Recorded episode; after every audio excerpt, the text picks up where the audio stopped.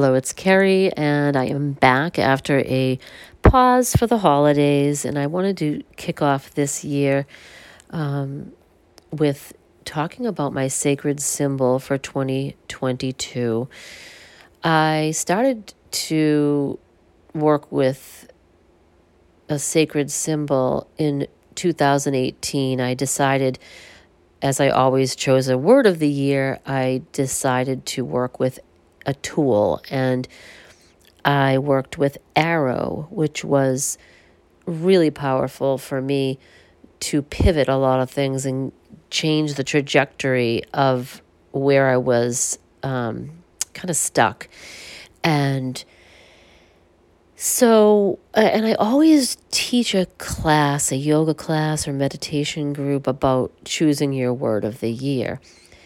Uh, but that year shifted, and I've been working with um, a tool since then. Actually, for two years, I worked with Arrow Energy because I just I was getting a lot of benefits with it. Um, this year, I decided I was going to work with um, Triangle, and then I was painting triangles and working on just a meditative intuitive painting and just all kinds of triangles as like a base layer. And suddenly the I, I ended up putting the point of the the tip of the triangle together touching t- two triangles touching. And suddenly there it was. I saw hourglass. And i just felt that in the center of my chest that hourglass is my sacred symbol. So I ended up painting an hourglass and you know into the canvas I have painted about goals and time and you know we, we can get into a whole uh, discussion about time and changing our relationship to it you know, with letting go of the past, um, creating uh, new, um, creating what we want. But it's also about um, the thoughts about there's not enough time or it's too late. Um, and also being stuck and stagnant and allowing time to go by mindlessly when for me I was not taking action on some things. And here I am with these goals about wanting to move forward but I was not taking action on things that are clearly going to move me forward. So as I painted this hourglass, it took about three three days to really paint this painting, and uh, during that time, I started to take action and clear up some things that have been s- keeping me stuck where I am regarding one of my goals.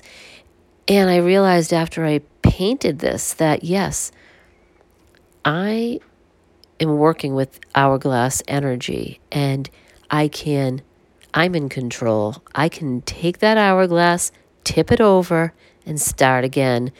And that, you know, that's that saying of the sands of the hourglass are going through. And, you know, we can use that to be aware. Yes, there is limited time. So, what are we going to do with it? We can also use that energy to say, I'm taking control of my time. I'm going to be more mindful of my time. What do I spend my time consuming? You know, what am I seeing, watching? Um, every way that we consume information or energy? Is it moving me towards what I want, keeping me stuck, or keeping me in the past? So, right now, um, I am, I do a lot of wind work. I've been working with Renee Baribeau, the practical shaman, for for a few years, and I, I took her apprenticeship, and I'm I've I'm worth I'm working with the wind, and part of what I have learned with her is time bending, and also, you know, she teaches a lot about moving from the linear way of thinking to a more cyclical, seasonal way of living in the world, uh, which can be hard in this in the in our fast paced world, but when you we also work with the wind work about you know past beliefs and creating new ones. And so i really can't wait to see how this hourglass energy this uh, hourglass uh, you know sacred symbol is going to move with me through this year. I'm going to paint more of these hourglasses um, to continue working with the energy. And um, I invite you to um, think about a symbol or a tool for you that will be with you for 2022. And maybe this comes just intuitively, maybe it's intentionally chosen, uh, whatever it is for you.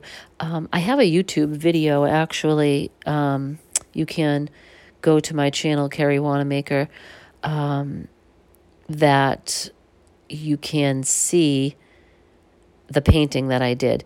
And um, yeah, so I invite you to think about that, and there'll be more to come on this, I'm sure. Um, but I will end this here, and I will be back uh, weekly with a podcast. And I thank you all for listening and subscribing to this podcast.